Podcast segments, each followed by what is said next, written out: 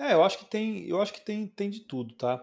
Eu conheço muitas pessoas que são iniciantes, o, o que, eu digo iniciantes assim, que tem dois, três anos de carreira, mas que tem um nível muito alto porque estudam, porque correm atrás, porque se interessam pelos detalhes.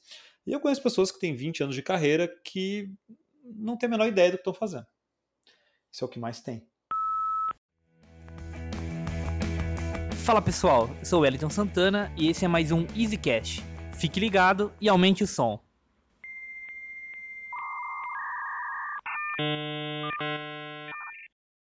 Fala galera, beleza? Sou Wellington Santana, CTO aqui da EasyDevs. Hoje a gente está aqui para mais um bate-papo no EasyCast, né? Hoje a gente está aqui com o Rodrigo Branas.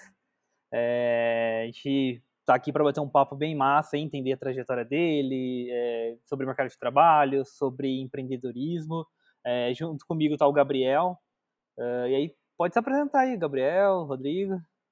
Eu sou o Gabriel, galera, vocês já me conhecem. Valeu demais, Rodrigo. Tá sendo um, putz, um prazerzão, cara, conversar com você assim e tá, tô bem animado, cara, com o papo. legal, legal. Não, imagina, o prazer é meu. Na verdade, eu acho que mesmo agora nessa época de, de pandemia, parece que os eventos eles eles estão se multiplicando, né? Eu acho que toda semana eu tô em algum lugar diferente, em algum é, evento, seja de empresa, de universidade, de comunidade, muitas vezes podcast, eu acho que já deve ser o terceiro ou quarto é, nesse período, e não é tão comum. Podcast é uma coisa que não, não, não tem sido tão tão comum, né? Acho que hoje está muito na moda live no, no YouTube, né? Mas é um tipo de mídia que eu acho muito muito interessante, assim, porque eu, eu sou um que escuto muitas coisas, escutava na verdade, né, no carro, quando estava se, se locomovendo, tal. Então acho que faz, faz, muito, faz muito sentido, é muito acessível, né, cara? Mas Sim. legal.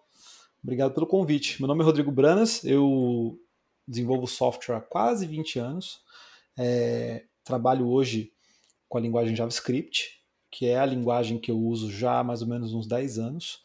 É, a gente usa tanto no front-end quanto no back-end, e eu também sou CTO de uma empresa onde a gente desenvolve produtos na área de educação. Então a gente tem muito cliente em todo o Brasil e eu ainda consigo, acho que uns 80% do tempo, continuar desenvolvendo, né? Os outros 20% às vezes é participando de reuniões comerciais, participando de uh, alguns tipos de atendimentos a cliente, entendendo novas necessidades, é, olhando para questões de marketing, mas eu ainda consigo focar bastante né, no, no, dia a dia e também no canal. No canal, é, semanalmente, a gente tem feito lives e algumas séries em paralelo também, vai depender um pouquinho da época, né? A última série que foi lançada foi de Vue.js, então isso é um pouco do que eu faço hoje em dia.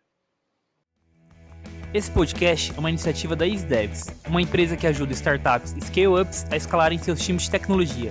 Para saber mais, acesse www.easydevs.com.br. É, séries eu conheço bem, como a gente estava conversando aqui antes, né? Uhum. Em 2014, 2014 uh, eu trabalhava com .NET, a gente, aí caiu um projeto aqui que era Angular, Angular 1, nem lembro, era JS, Angular né? 1.4, uhum. um Angular 1.5, uhum. uh, e tive que aprender JavaScript, assim, tipo, e Angular, né, do dia pra noite, e aí pesquisando, a gente caiu lá no seu, caiu lá no seu canal, vi os vídeos de Angular primeiro, Uhum. Aí trabalhei com Angular, aí conforme foi trabalhando, fui, a gente foi é, pesquisando mais, entrando mais no mundo front-end e, e, vendo, né, a necessidade de entender melhor o JavaScript, né, uh, o que a galera, assim, a galera sempre passa, assim, né, tipo, vamos aprender a linguagem, muito bem, depois a gente entende o framework, né. Uhum. É, eu aprendi ao contrário, mas hoje em dia esse ensinamento ah. a gente passa pra galera aí. Uhum. É, e tem acompanhado também as lives, né? eu acho muito massa, assim, cada, cada semana é um convidado é, diferente, né? É, tem uns bate-papos bem legais, assim, é, é, é, eu acho que é algo muito massa, assim, que, é, que você está fazendo hoje na comunidade, porque ajuda, a galera às vezes tem, tá, que nem eu estou bastante na correria, assim, tipo, uhum. ajuda bastante a se atualizar em vários pontos, assim, que às vezes não consigo dar atenção, então, bem massa.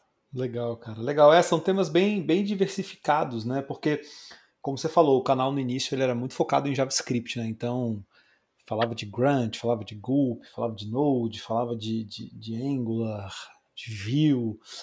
E aí, com o tempo, acho que de 2000 e, final de 2018 para cá, eu venho tentando trabalhar essas pautas diferentes. E aí, claro, conforme a gente vai recebendo convidados, né, a pauta vai ficando cada vez mais diversificada ao ponto de, de, de hoje a gente falar de, de, tudo que é assunto. Né? Eu recebi, por exemplo, o José Valim, que é o criador da linguagem Elixir, então, pô, é, tive o prazer de conversar com ele sobre é, programação funcional, sobre é, o porquê ele criou a linguagem. Então, esse tipo de oportunidade é muito legal, né? De conversar com pessoas que são é, muito influentes na comunidade, que fizeram é, coisas muito importantes, né? Deram contribuições bem relevantes. Então, acho que isso é um grande privilégio, assim, poder fazer esse tipo de trabalho, né? É, cara, achei, achei muito massa, assim, porque tem, tem pessoas ali que às vezes a gente não conseguiria, né, chegar e de uma forma você conseguiu trazer isso para várias uhum. pessoas, né, que acompanham seu trabalho. Assim, achei isso bem massa mesmo.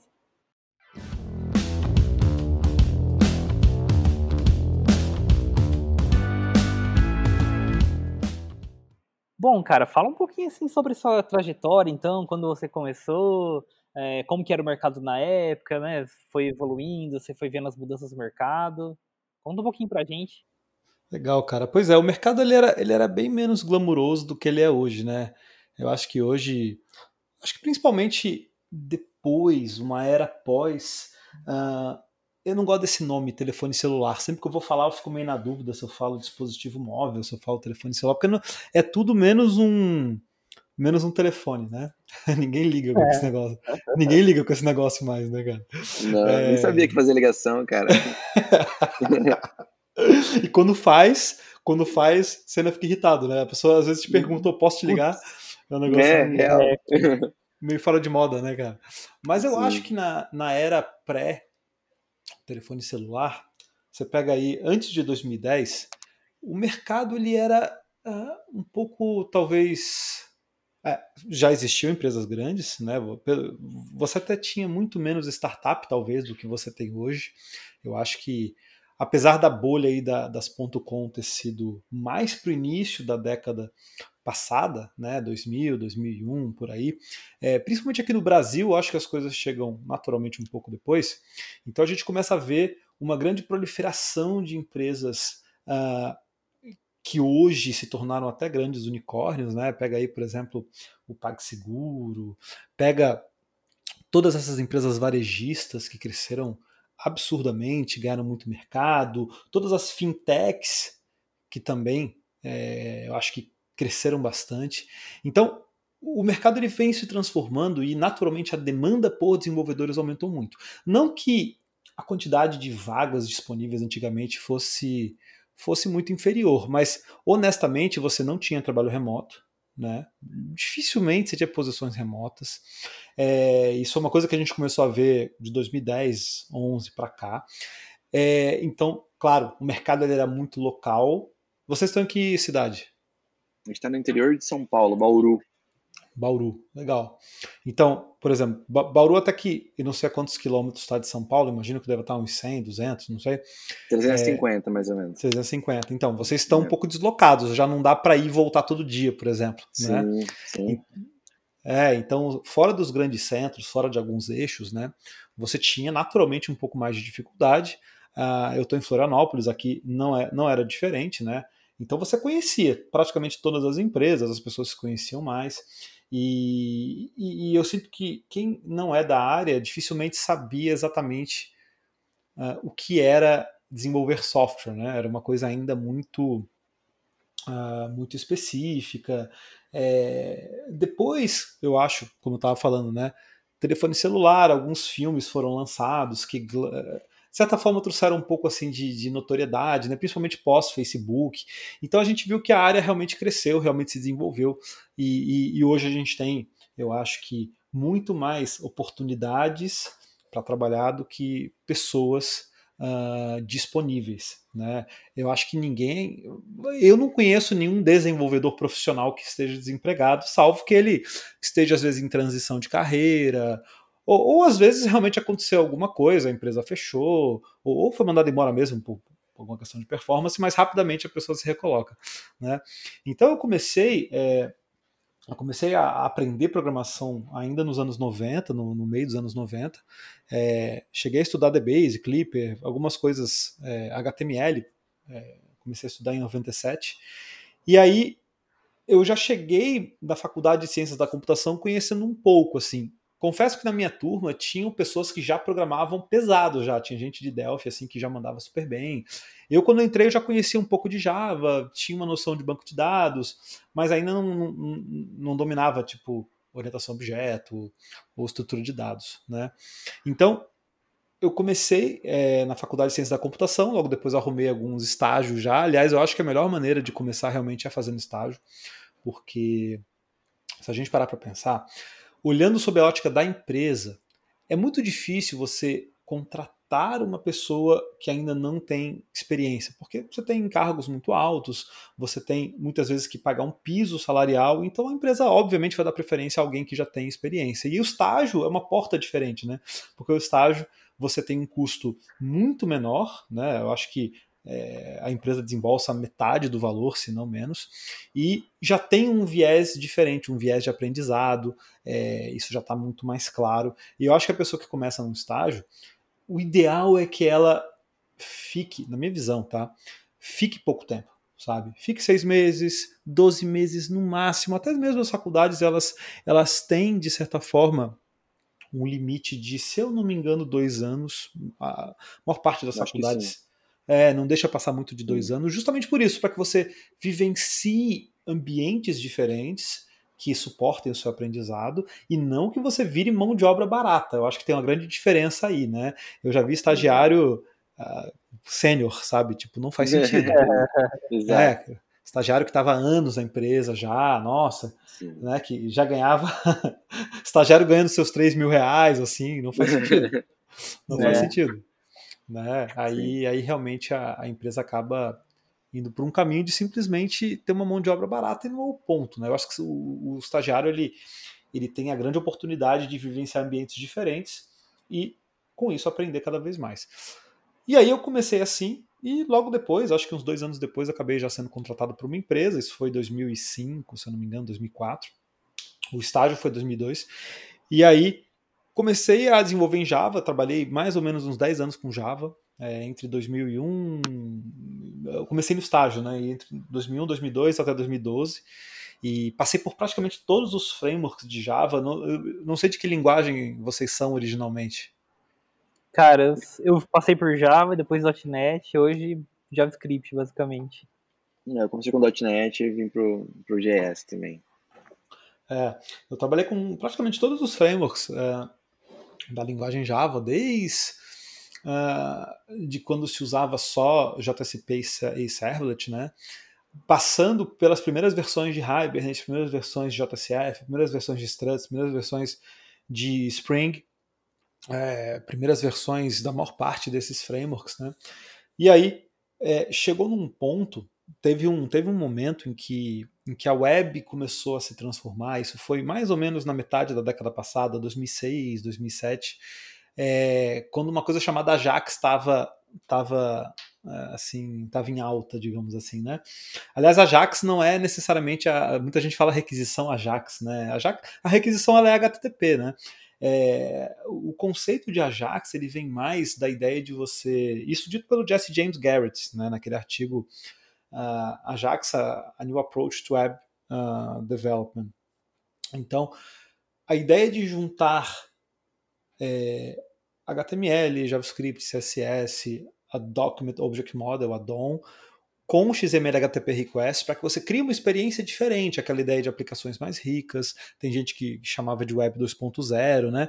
Basicamente, onde você não fazia refresh, você tinha um fluxo de navegação muito mais é, discreto, né, muito mais usável. Então, é, essa época foi uma época que foi boa por um lado, só que para trabalhar é, desenvolvendo esse tipo de aplicação não era muito fácil, porque naturalmente a linguagem JavaScript estava num momento muito ruim, onde você não tinha muita biblioteca, você não tinha muito framework, você não tinha muito conhecimento em geral. O, o próprio Douglas Proctor sempre fala né, que JavaScript é a única linguagem que as pessoas uh, acham que não precisam estudar antes de utilizar. Por isso que muita gente às vezes é, estuda framework, né? Estuda jQuery, estuda Angular, mas absolutamente não sabe escrever um if com JavaScript. Não sabe se faz equal, se faz igual igual, se faz igual igual. De, nossa, quando descobre igual igual igual muda tudo, né? é, é, então assim, não era, nunca foi uma linguagem que as pessoas soubessem utilizar. Essa era a realidade do mercado. Pouca gente sabia usar JavaScript direito. E aí, é, esse foi um momento muito difícil de, de se manter no mercado desenvolvendo para a web. Porque que acontecia? Você tinha uma mescla de server-side rendering, ou seja, de, de, de, uma arquitetura que renderizava do lado do servidor, né? mas que tinha aspectos que tinha aspectos ricos, ou seja, que carregava muita coisa dinamicamente. Por exemplo, nas transições das páginas, você ia no back-end e trazia a página carregada. Agora, quando abria um modal, quando apertava um botão, quando validava um campo, aí acontecia uma comunicação. Naturalmente, era difícil de desenvolver nesse tipo de aplicação, porque você tinha muita coisa jogada no escopo global, é, era uma coisa relativamente difícil de manter, muito mal estruturada, e que foi melhorar já bem pós jQuery, tá? O jQuery ele ajudou basicamente a, a, interoperabilidade entre navegadores, que era ruim. Mas pós jQuery, as primeiras versões aí de Backbone, Knockout, Angular, aí sim, aí você viu realmente, né? Por isso que eu digo, o AngularJS foi um grande divisor de águas. Ele botou muita gente uh, para trabalhar com front-end, né? Depois, claro, o React é, é contemporâneo, é, quando, quando o Angular começou a fazer sucesso, o React estava vindo já, né? O Angular é muito mais antigo, é de 2009, mas é, foi uma disrupção grande. Então aí as coisas ficaram legais. Então nesse momento, nesse gap, eu cheguei a, a praticamente trabalhar só com uh, gestão de equipes, metodologias ágeis, consultoria. Então entre 2010 e 2011, basicamente, assim, tipo um ano e meio aí, eu, eu acabei me afastando um pouco do desenvolvimento, depois eu voltei com tudo já embalado um pouco nessa onda do JavaScript, né? E aí de lá para cá, basicamente, é, eu comecei a dar muita palestra, muito treinamento. Então, de 2009 para cá, eu venho dando muita palestra. É, os cursos começaram em 2010, basicamente. Dei muito tempo aula de Java, depois dei muito tempo aula de JavaScript, muito tempo aula de AngularJS, muito tempo aula de Node, muito tempo aula de Clean Code, de teste em geral, né? E aí é, muito empresa, né? É, alguns cursos chegaram a ser abertos na comunidade, abertos para o mercado, e, e, sigo até hoje, né? Em 2015 veio o canal, então o canal ele, ele foi impulsionado basicamente por uma necessidade de, de levar isso mais adiante, sabe? Porque, quer ou não, você se acostuma a falar para poucas pessoas, né? Para 10 pessoas, para 15 pessoas. A maior turma que eu já tive foram, sei lá, umas 40 pessoas mas não dificilmente passa disso, né? Palestra geralmente você fala para um pouco mais gente, 200, 300, mas é indiscutível que você vai para o YouTube e você chega em milhares, né? Você chega em muito mais gente. Então, isso foi muito legal, né, para conseguir levar uh, esse conteúdo adiante, né? E aí já tem aí praticamente, não, não acho que não deu cinco anos ainda, mas está a caminho dos cinco anos de canal, sendo que o canal sempre foi muito amador, assim, né? O, o meu canal sempre foi tipo conteúdo represado que eu tinha de, de cursos, né, que eu tinha montado, que basicamente eu peguei, gravei é, com tipo um fone de ouvido, assim, não tinha câmera, não tinha microfone melhor, não tinha nada. E aí a coisa foi engrenando, né? E aí de 2017 até 2019, mais ou menos, o canal deu uma parada, ficou uns 18 meses meio parado, que eu estava muito na correria na empresa, é, porque a gente estava lançando produtos novos, então estava realmente bem difícil. E aí, 2019 para frente, com as lives, eu acho que ganhou uma nova uma nova vida, né? Porque realmente é um conteúdo mais espontâneo, um conteúdo com planejamento diferente. Vieram alguns apoiadores no canal também, que eu sempre busquei com o objetivo de me, me obrigar a gravar vídeos, não, não pelo uhum. dinheiro, porque uh, é, para você viver de YouTube, uh, assim, você tem que ser um canal muito grande, né? É, Conheço muita gente que vive de YouTube, né? É, inclusive no mundo da tecnologia são poucos, mas algumas pessoas já têm o YouTube como a sua atividade principal, mas não é o meu caso nem, nem por vontade, né? Eu acho que quando você começa a, a transformar isso na sua atividade principal, sabe aquela coisa, perde um pouco a graça, né? Ah, você gosta de jogar futebol. É, mas aí você é, vira jogador profissional, muda, né? Então, imagina.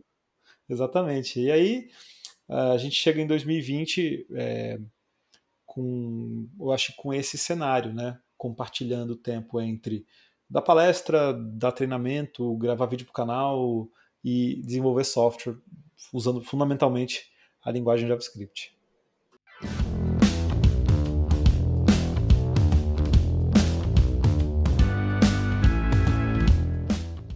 É, e, cara, assim, ainda nesse, nesse, nessa pegada assim, do, do seu canal, do YouTube, né? É, como que você enxerga assim, a, a importância dele hoje né, para a comunidade? Né? Que nem você tem. É, como, a, gente, eu já, é, a gente passou aqui, né? A gente aprendeu bastante coisa lá. Uh, ainda hoje, que quando a galera vem de estagiário aqui com a gente, eu sempre tenho que falar, ó, cara, vê esses vídeos aqui primeiro do, do Pranas aqui, JavaScript, JavaScript puro, né? Tem primeiro. E agora com, com live, né?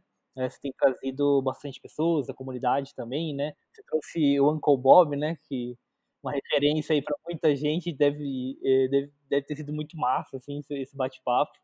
Uh, e como que você enxerga, assim, essa a importância desse seu trabalho, assim, no YouTube para a comunidade e para a geração, né, de novos desenvolvedores, para a evolução de muitos que estão hoje, né, no, no mercado de trabalho?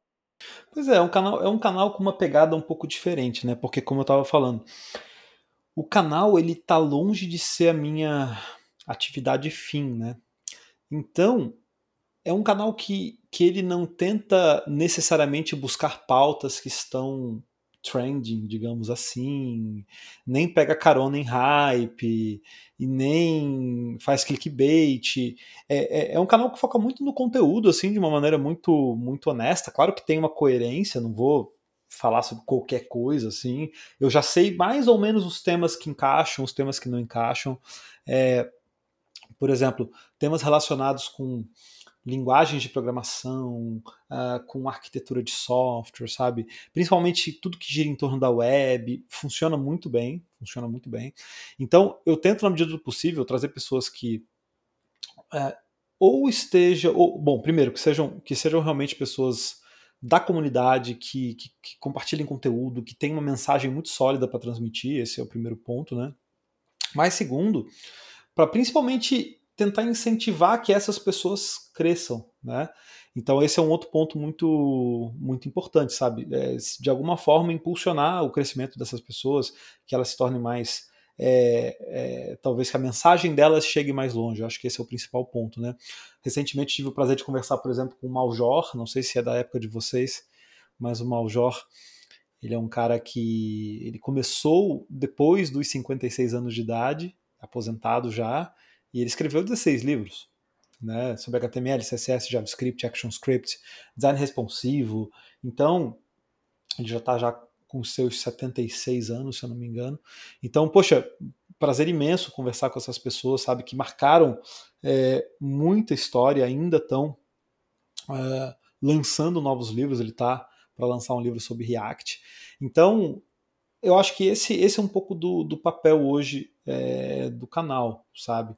É, existem alguns apoiadores, então eu me comprometo com alguns tipos de pautas que fazem sentido para o canal. Por exemplo, eu tenho feito algumas pautas super legais sobre interação uh, com APIs de voz e texto, né? uma coisa super diferente que eu não estava vendo em muitos canais.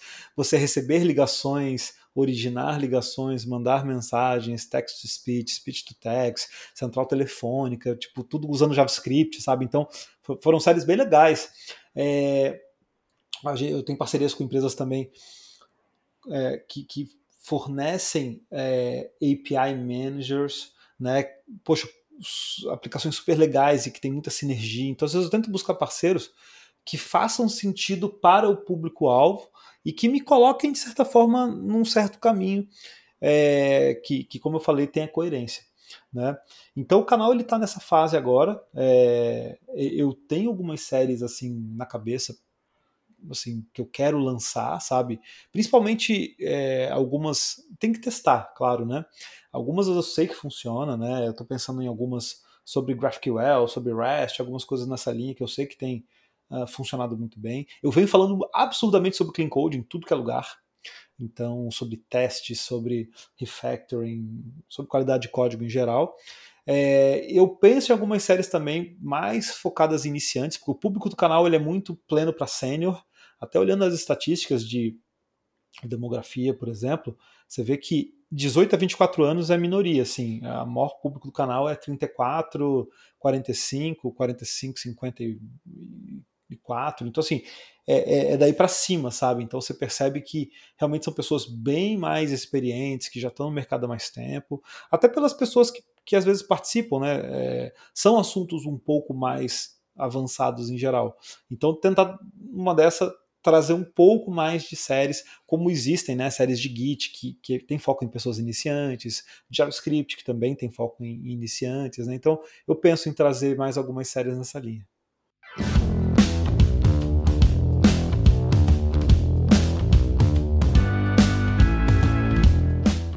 Ô, Rodrigo, cara, uma pergunta um pouco voltando um pouquinho até você falou, você falou aqui no começo, cara, programa HTML, né, JavaScript e tal.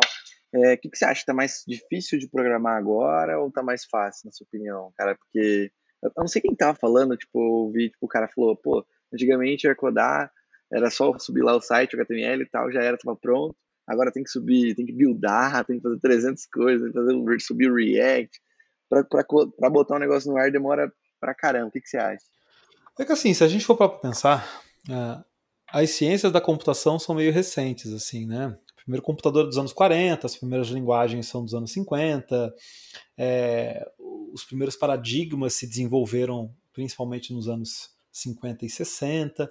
Então, os desenvolvedores foram ter computador nos anos 80 para 90, né? É, tem gente que ainda no, no, final dos 70, início dos 80 ainda trabalhava com cartão perfurado. É, então, assim, são ciências recentes, né?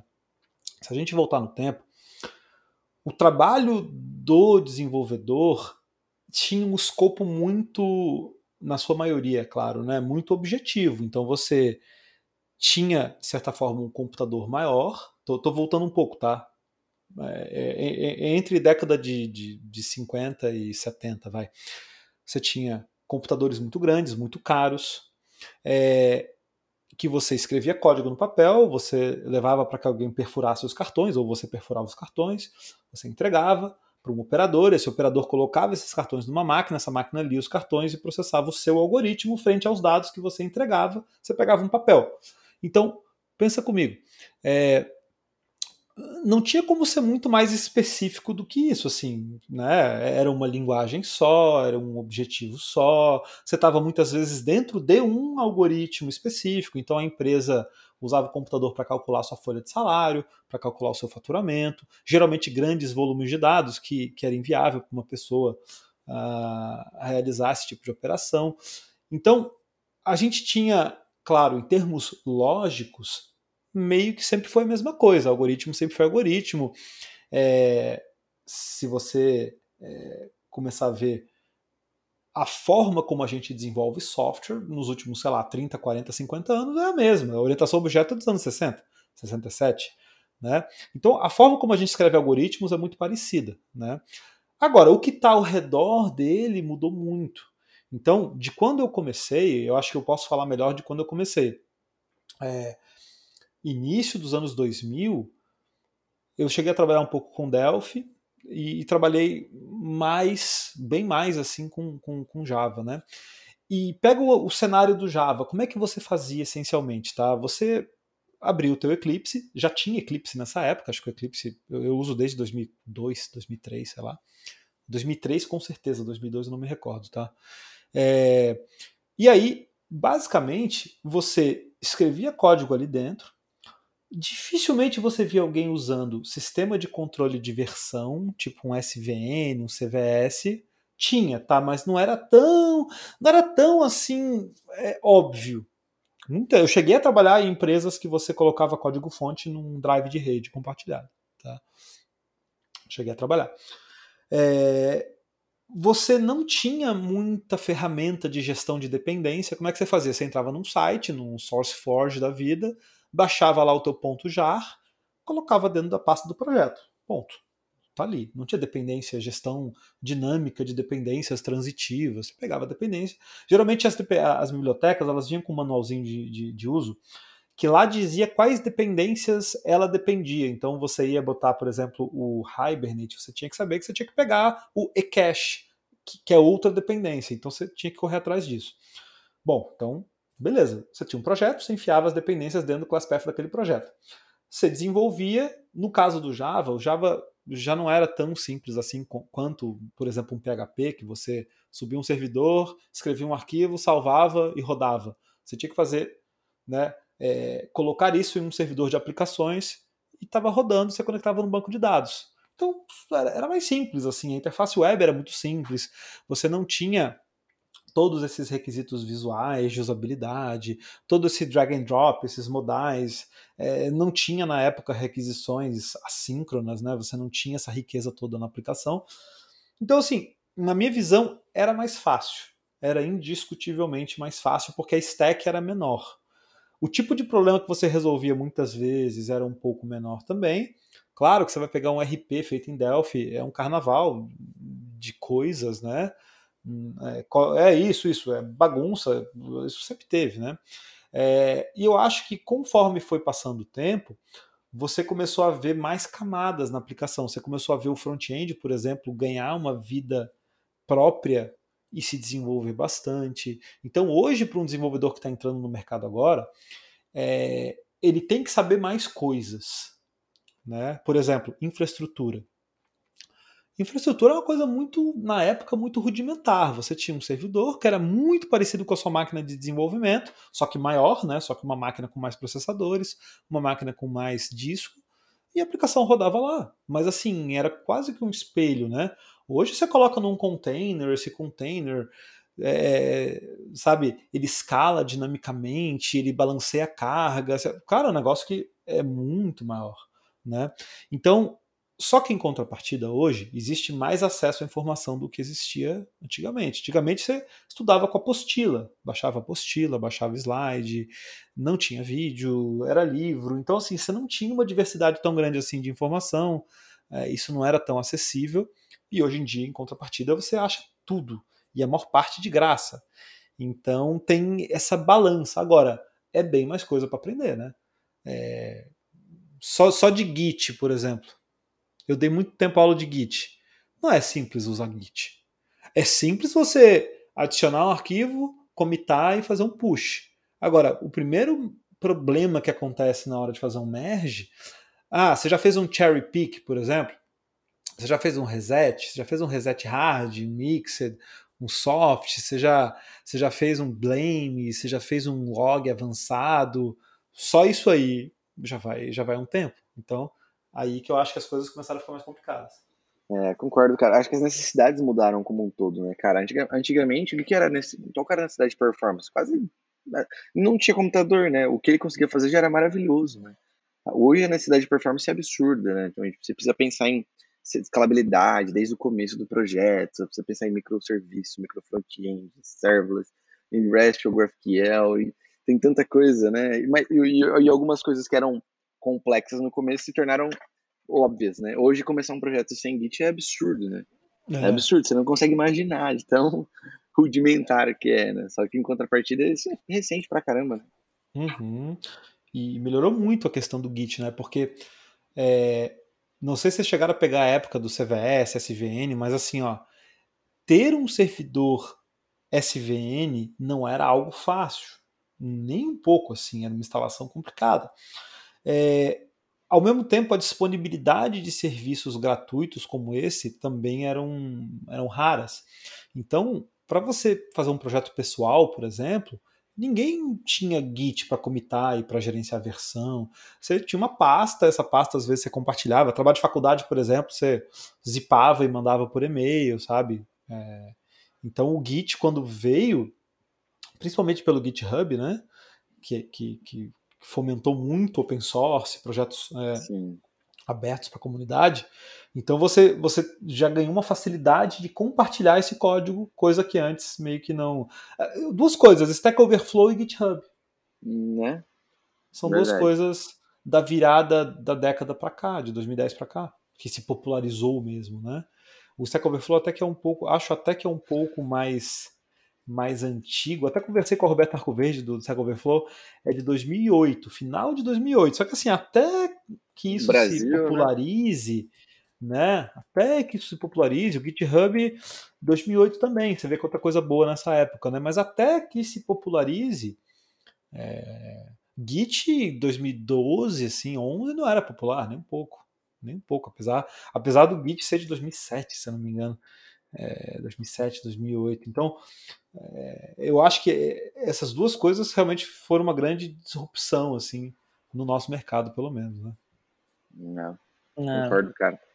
Eu lembro que eu, comecei na, em 2012, eu usava Java com Tortoise, se não me engano, era algo, alguma coisa assim. Uhum. Versionamento.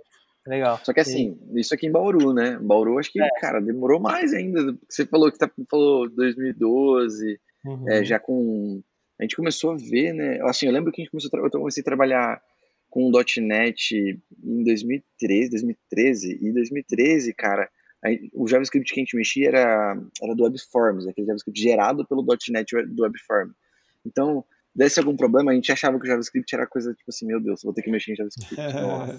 Ah, e, aí a gente, aí, e aí a gente começou a pegar uns projetos mais atuais, né, que eram Angular 1, né, o AngularJS, e em 2015 já. E, cara, a gente falava com o pessoal que a gente estava programando com JavaScript da mesma empresa, o pessoal falava assim, mas JavaScript não é só para validar campo? Ou não, cara, estamos em 2015. E eu vejo que aqui agora se popularizou demais, demais, demais. Hoje é outra, outra coisa, né? Mas naquela época, pô, 2015 pra gente aqui em Bauru era, nossa, AngularJS era o hype do momento. É, o Angular foi muito legal, cara.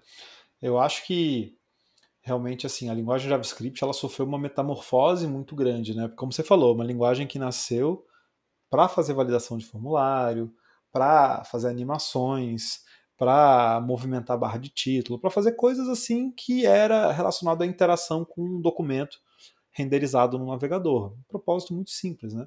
Não era uma linguagem de uso geral. E aí, conforme o tempo foi passando, com a popularização da web, que basicamente suporta JavaScript, você se viu numa situação onde a, a linguagem teve que evoluir.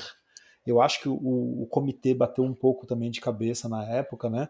Uh, você vê que o ES6, o ECMAScript 2015, foi o grande também divisor de águas na linguagem, porque trouxe muito recurso importante, né? É, trouxe arrow function, trouxe classe, trouxe destructuring, trouxe módulos, trouxe novidades em praticamente todas as APIs de string, de object, de array, de tudo. Uh, veio daí para frente trazendo generators, que depois foram da origem assim que await. Então assim, a linguagem ficou muito muito legal, muito completa, e isso casou um pouco até com o próprio Node.js, né, que estava vindo por fora, né? Então, realmente, a linguagem sofreu uma metamorfose e virou uma linguagem quase que de propósito meio geral, se combinada com Node, né? Sim. Hoje você coda mais com. Se você usa mais o JS puro ou usa TypeScript, cara? Não, não, hoje, hoje a minha stack, ela basicamente é toda JavaScript. Houve um tempo em que a gente tinha algumas coisas com Java, né? A maior parte dos produtos que a gente desenvolve, eles vêm de 2013. O primeiro deles foi 2013, já com AngularJS, na época do AngularJS com Java. E aí, 2014 ainda AngularJS com Java no back-end, e aí a partir de 2015, 2014 para 2015, a gente foi substituindo esse Java por Node, nas primeiras versões de Node, ainda pré-ECMAScript 6, o que era mais difícil.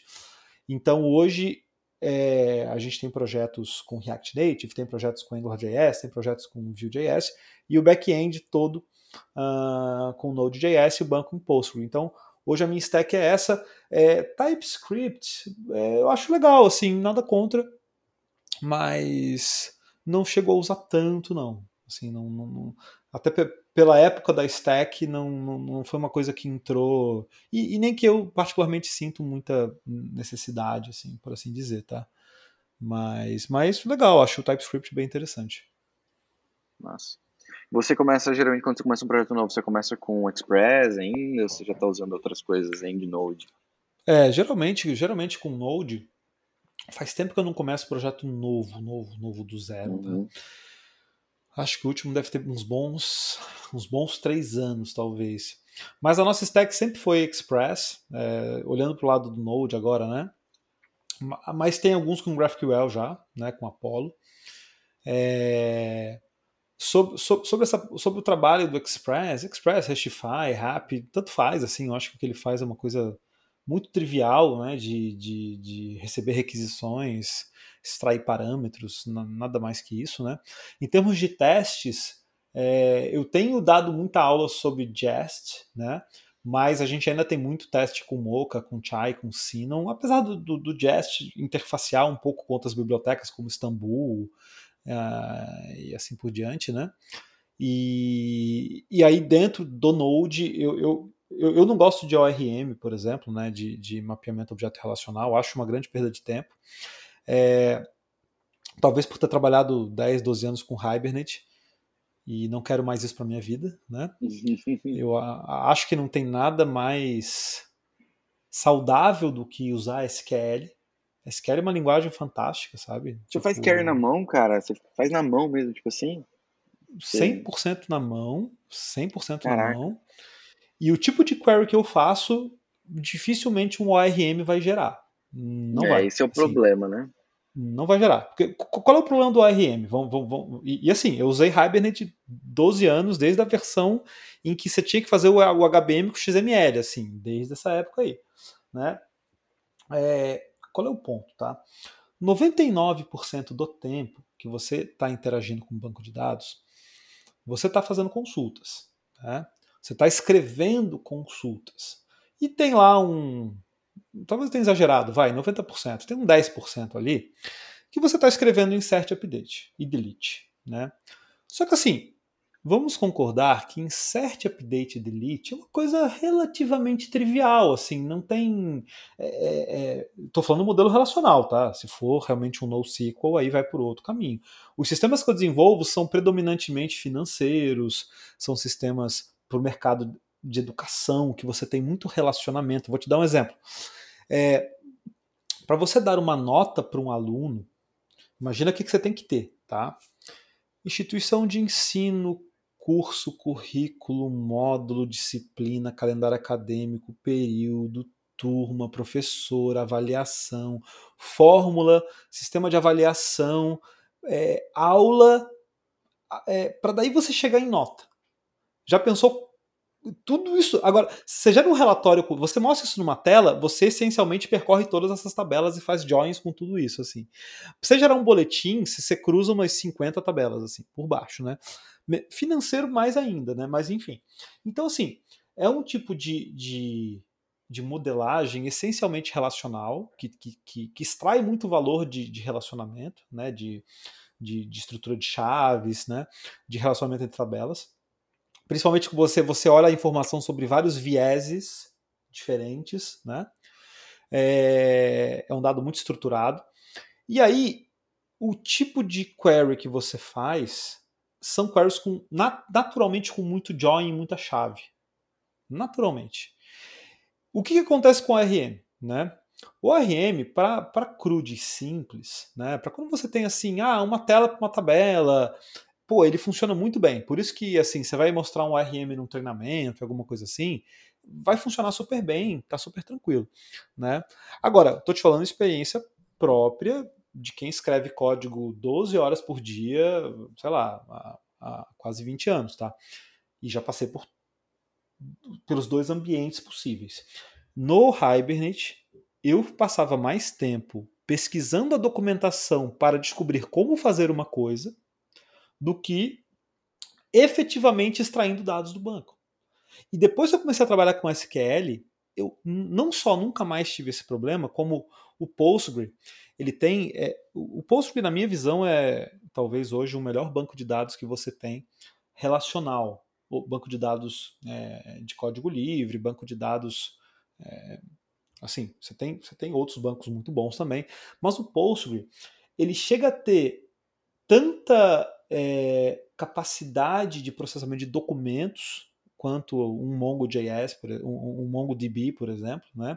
Porque você tem campos do tipo JSON no Postgre, esses campos do tipo JSON, não sei se já trabalharam com Postgre, mas você consegue indexar os campos tipo JSON, você consegue fazer update em campos tipo JSON, você consegue botar campo JSON em query. Então você consegue trabalhar no mesmo banco de dados, na mesma tabela, com dados estruturados, que seguem um esquema, e dados não estruturados.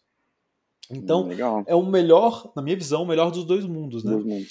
Uhum. E o que acontece? Quando você quando está em sistemas que é, principalmente extraem muito dado, às vezes, você tem que jogar a responsabilidade um pouco para o banco. Ó, banco, se vira me dá essa informação. Porque se eu for trazer isso para a memória, é uma quantidade de I.O. muito grande, um consumo de memória muito grande, aí teu custo de infra já vai longe, a tua performance baixa bastante, degrada, né?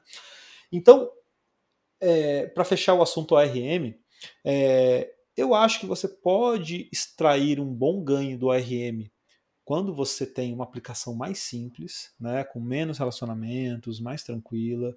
É, mas, na minha visão, é imperceptível a vantagem. Minha visão.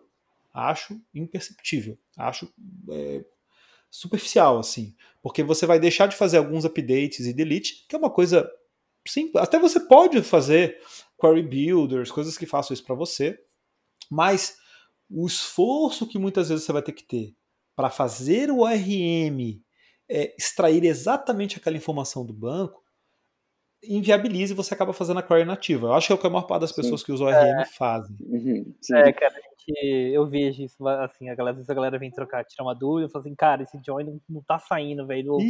Me ajuda a procurar documentação lá, e a gente vai olhar então, e faz exato. na mão, cara. Faz na mão, vai. Faz aí. Sim. Então, eu, eu não perco esse tempo, entendeu? Uhum. Eu não perco esse tempo. Eu vou e faço a query. A query que eu, que eu jogo no query, no query Analyzer, no Query Builder, eu copio ela exatamente. Aliás, os DBAs ficam no pé, porque a query tem que rodar em menos de XMS. Se tem query lenta, você tem que resolver.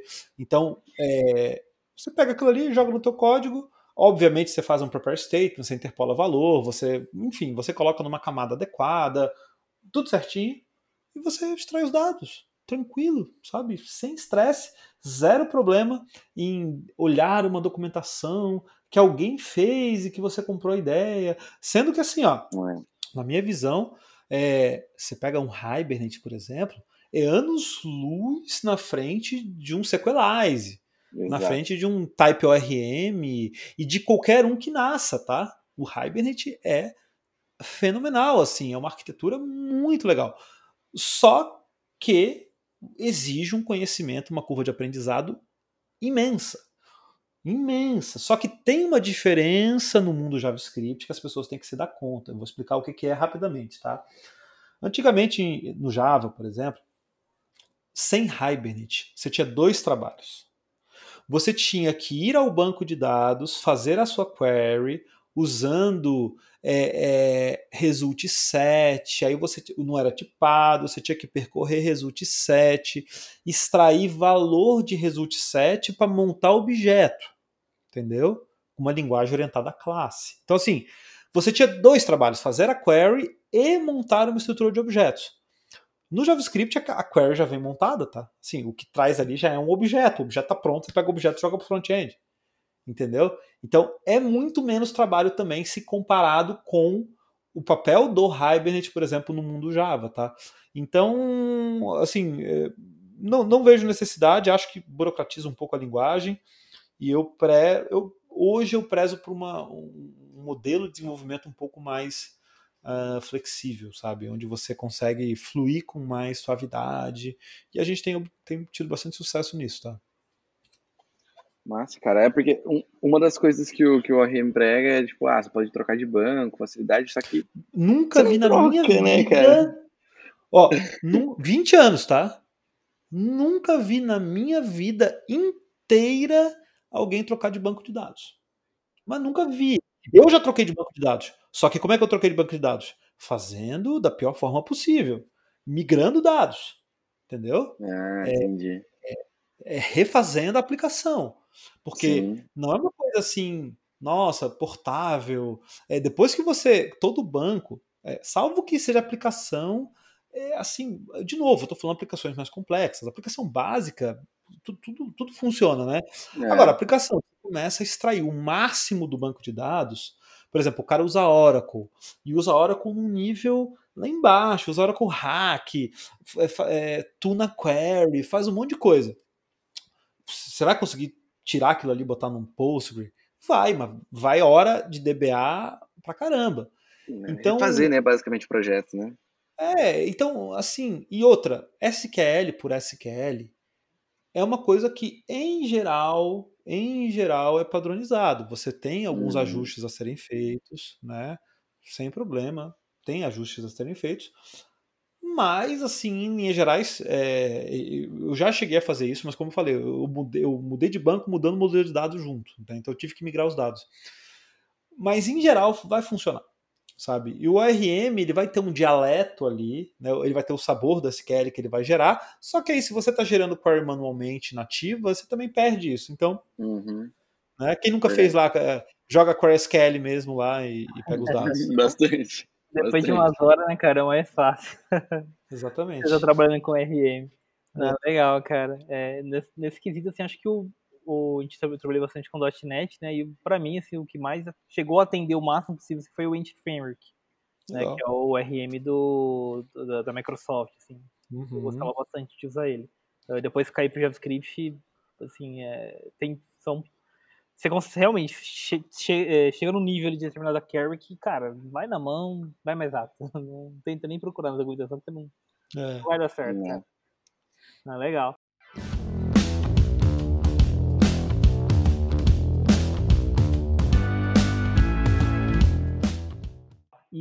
Assim, cara, entrando num outro assunto relacionado ao mercado de trabalho, né? Você comentou que já faz um tempo, né, que você vem vindo dando treinamentos, dando consultorias.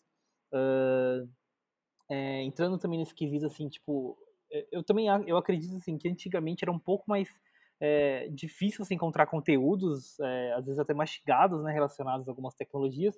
E hoje a gente tem muito canal, tem muito curso, é, e, e assim, eu queria, é, queria sua opinião assim, sobre o, o, mercado de trabalho. Né? A gente tem visto a galera falando bastante sobre mão de obra qualificada, que até 2024 vai faltar, vai precisar de 290 mil pessoas na área de tecnologia, né? A gente tem visto bastante matérias relacionadas a isso. Uh, e, e, e, assim, o que você tem visto, assim, é, dado essas palestras e esses, esses treinamentos, assim, uh, relacionados ao mercado de trabalho? A galera é, tem pulado mais realmente os fundamentos, pulado a base da computação, ido diretamente para o framework, que às vezes é, aparece problemas ali que não consegue resolver pelo, pela falta de entendimento da base né, da, da computação. Uhum. É, eu acho que tem, eu acho que tem, tem de tudo, tá? Eu conheço muitas pessoas que são iniciantes, o, o que eu digo iniciantes assim, que tem dois, três anos de carreira, mas que tem um nível muito alto, porque estudam, porque correm atrás, porque se interessam pelos detalhes. E eu conheço pessoas que têm 20 anos de carreira que não têm a menor ideia do que estão fazendo. Isso é o que mais tem. Tá?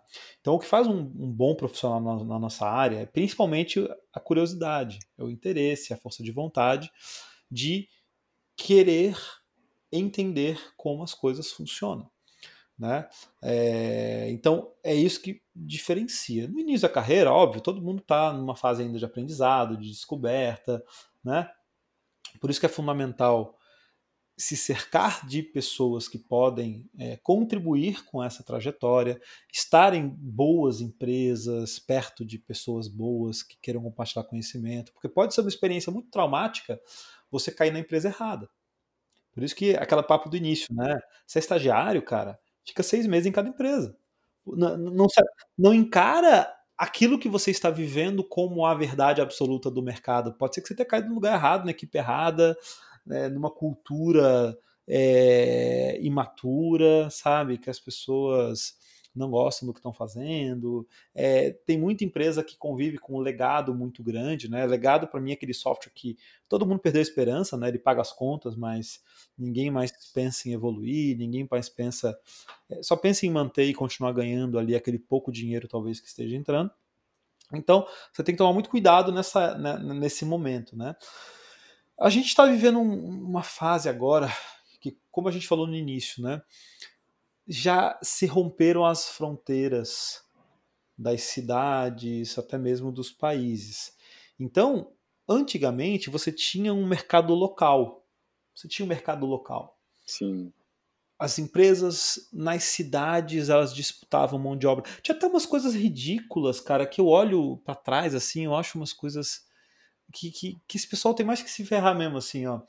É, empresa que combinava com a outra empresa de não contratar funcionários. Já viram isso? Cara, sim. Porra, demais, sim. demais. Tem muito isso, cara, bizarro. Ainda tem. Nossa, mas eu já cheguei a, eu já cheguei, eu já cheguei a conversar com, com, com dono de empresa, do cara me dizer, tipo assim, não, não, porque eu sou amigo do fulano e a gente tem um acordo de não contratar. Então, se o cara pisar na bola lá, ninguém contrata. Eu falei, vocês são todos uns, uns idiotas, assim, ó.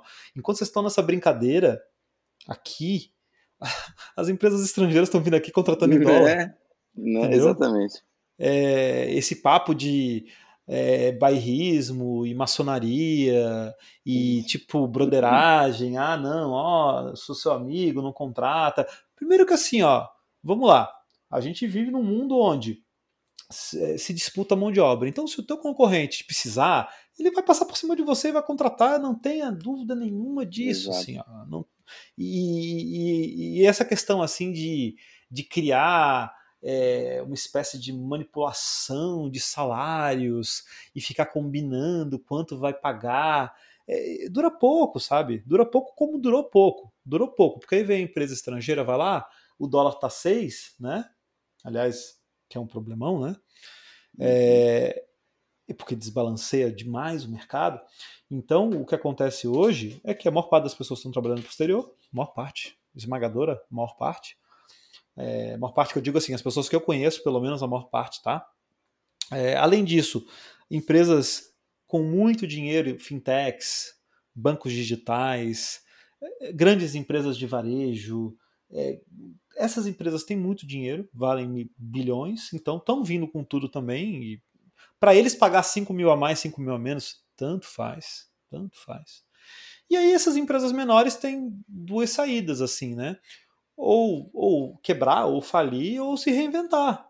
Ou se reinventar, ou ver que existem outras coisas é, que você tem que proporcionar para as pessoas que não só dinheiro, porque em dinheiro você vai perder. Então você tem que proporcionar um excepcional ambiente de trabalho, você tem que proporcionar muita oportunidade de crescimento, sabe? É, um ambiente muito saudável, porque senão não vai sobrar ninguém, né? Exato, cara. É, eu concordo muito. E a galera ainda tem acha que controla as coisas. Né? A gente não entendeu ainda a velocidade do mercado e igual foi o que você falou. O mercado agora que quebrou as barreiras, as empresas antigamente que contratavam remoto, a gente contratava uhum. remoto antes.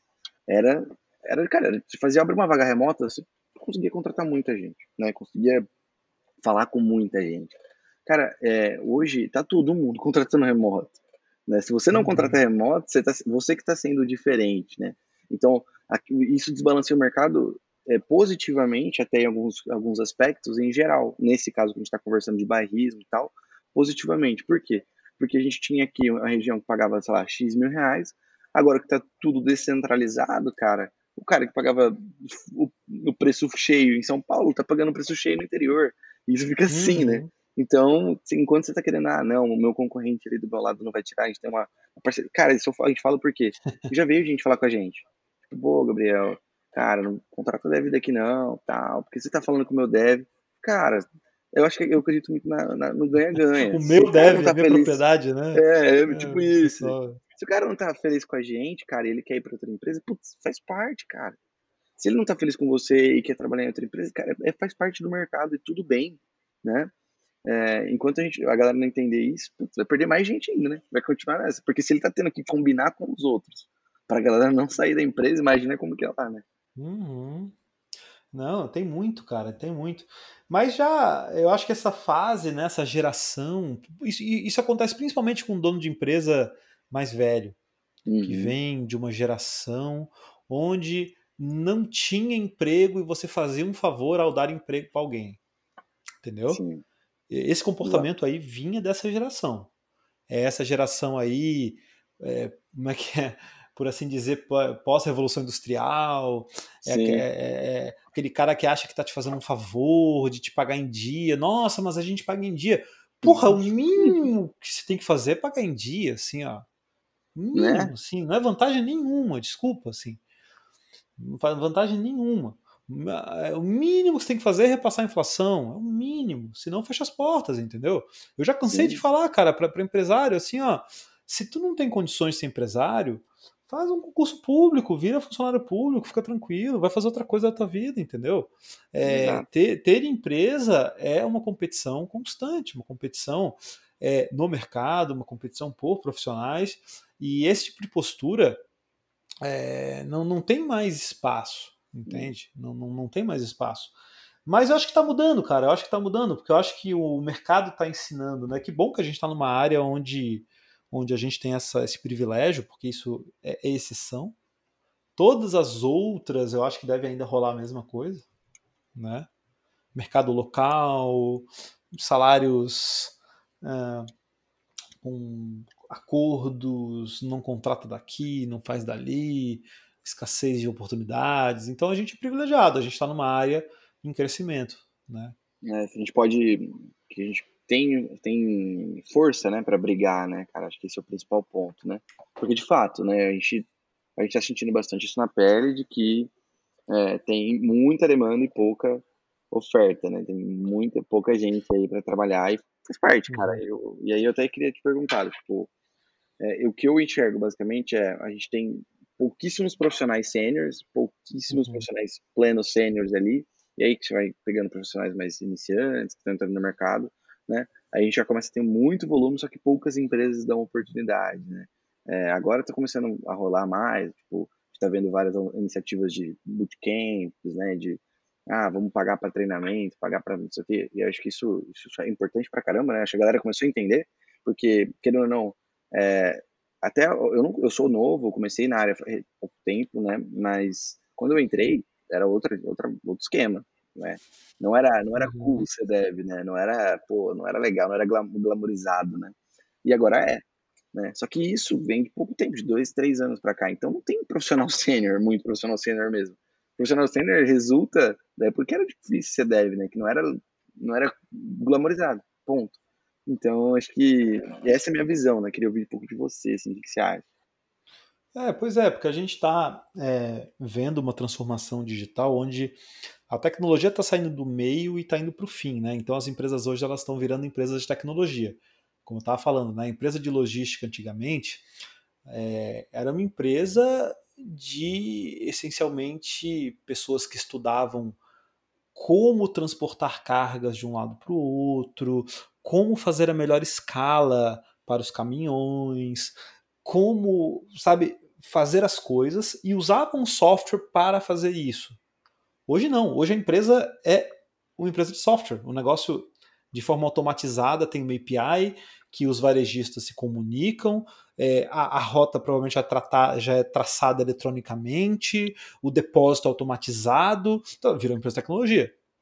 O banco antigamente você tinha tecnologia no meio, e só que você tinha muitos processos de negócio que eram mais tradicionais. Hoje tem bancos que já são 100% digitais é, não tem agência, não tem agência, não tem dinheiro, não tem dinheiro circulando ali, caixa eletrônica, não tem, é digital.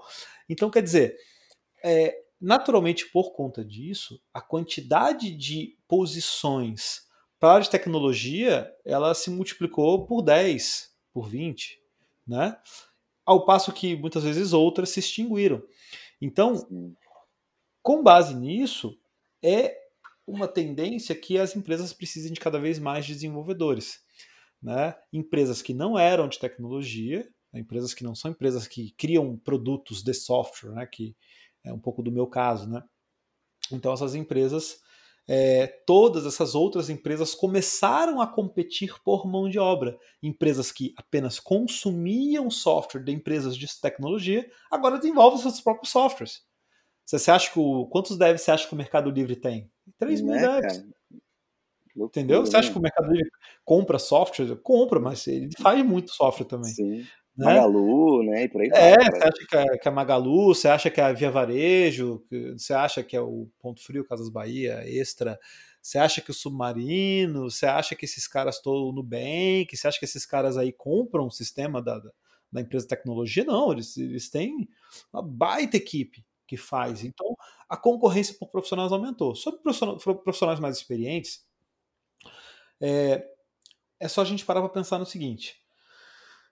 É, a gente começou com poucos desenvolvedores nos anos 50, nos anos 60, esse número foi aumentando, 70 foi aumentando, 80 foi aumentando, 90 foi aumentando, e a gente está numa numa linha crescente. Então é normal que, por exemplo, a cada cinco, a cada seis anos, não sei como está esse número agora, o número de desenvolvedores dobra. Né? Então, se em 2010, vou dar um exemplo, se em 2010 a gente tinha, por exemplo, 500 mil desenvolvedores no Brasil, em 2020 provavelmente a gente deve ter um milhão. O número dobra. Isso quer dizer que, é, ou em 2015, isso quer dizer que metade dos desenvolvedores tem menos de 5 anos de experiência. Se a cada 5 anos a gente está dobrando. Né? Então, é, é, é, essa é a conta que a gente tem que fazer. Então, quer, então, quer dizer, metade vai ter menos de 5 anos, dessa metade que sobra, metade vai ter uns 10, dessa metade que sobra, metade vai ter uns 15, dessa metade que sobra, metade vai ter uns 20, dessa metade que sobra, metade vai ter uns 25, e assim sucessivamente. Provavelmente os que têm mais tempo de carreira vão ter uns 35 anos, talvez já se aposentando, entendeu? Então, essa é um pouco da realidade do mercado. A grande massa, a grande massa, obviamente vai ser iniciante. Claro, normal. Né? Diferente de outros mercados, talvez, você faz um, um comparativo talvez com engenharia, talvez você faça um comparativo onde a quantidade de pessoas que se aposenta e a quantidade de pessoas que entra, ela, ela já estabilizou, entendeu? A nossa área não, ela está ela, ela tá crescendo num ritmo mais acelerado, porque é uma área nova, né? É, eu não duvido que a, talvez a medicina, talvez a odontologia, talvez o direito, talvez. Claro que existe é, existe uma escassez muito grande às vezes de, de boas faculdades, né? De, de, de bons lugares que possam formar mão de obra qualificada, mas mas eu acho que a tendência é que a gente sempre tenha mais gente iniciante, o que, como eu falei antes, não é um problema, necessariamente, né? Eu conheço a maior parte das ó, os melhores profissionais que eu conheço, me arrisco a dizer, tá? Os melhores profissionais que eu conheço têm menos de, sei lá, de seis anos de experiência, percentualmente. E conheço muita gente ruim que tem tempo, que tem experiência. Muita gente ruim que tem 15, 20 anos. Muita, muitas. Nossa, um monte, assim, ó um monte de gente frustrada, é, que não, não soube ou não quis acompanhar a evolução, Sim. sabe? Então, é, isso é, é verdade. É Faz muito sentido.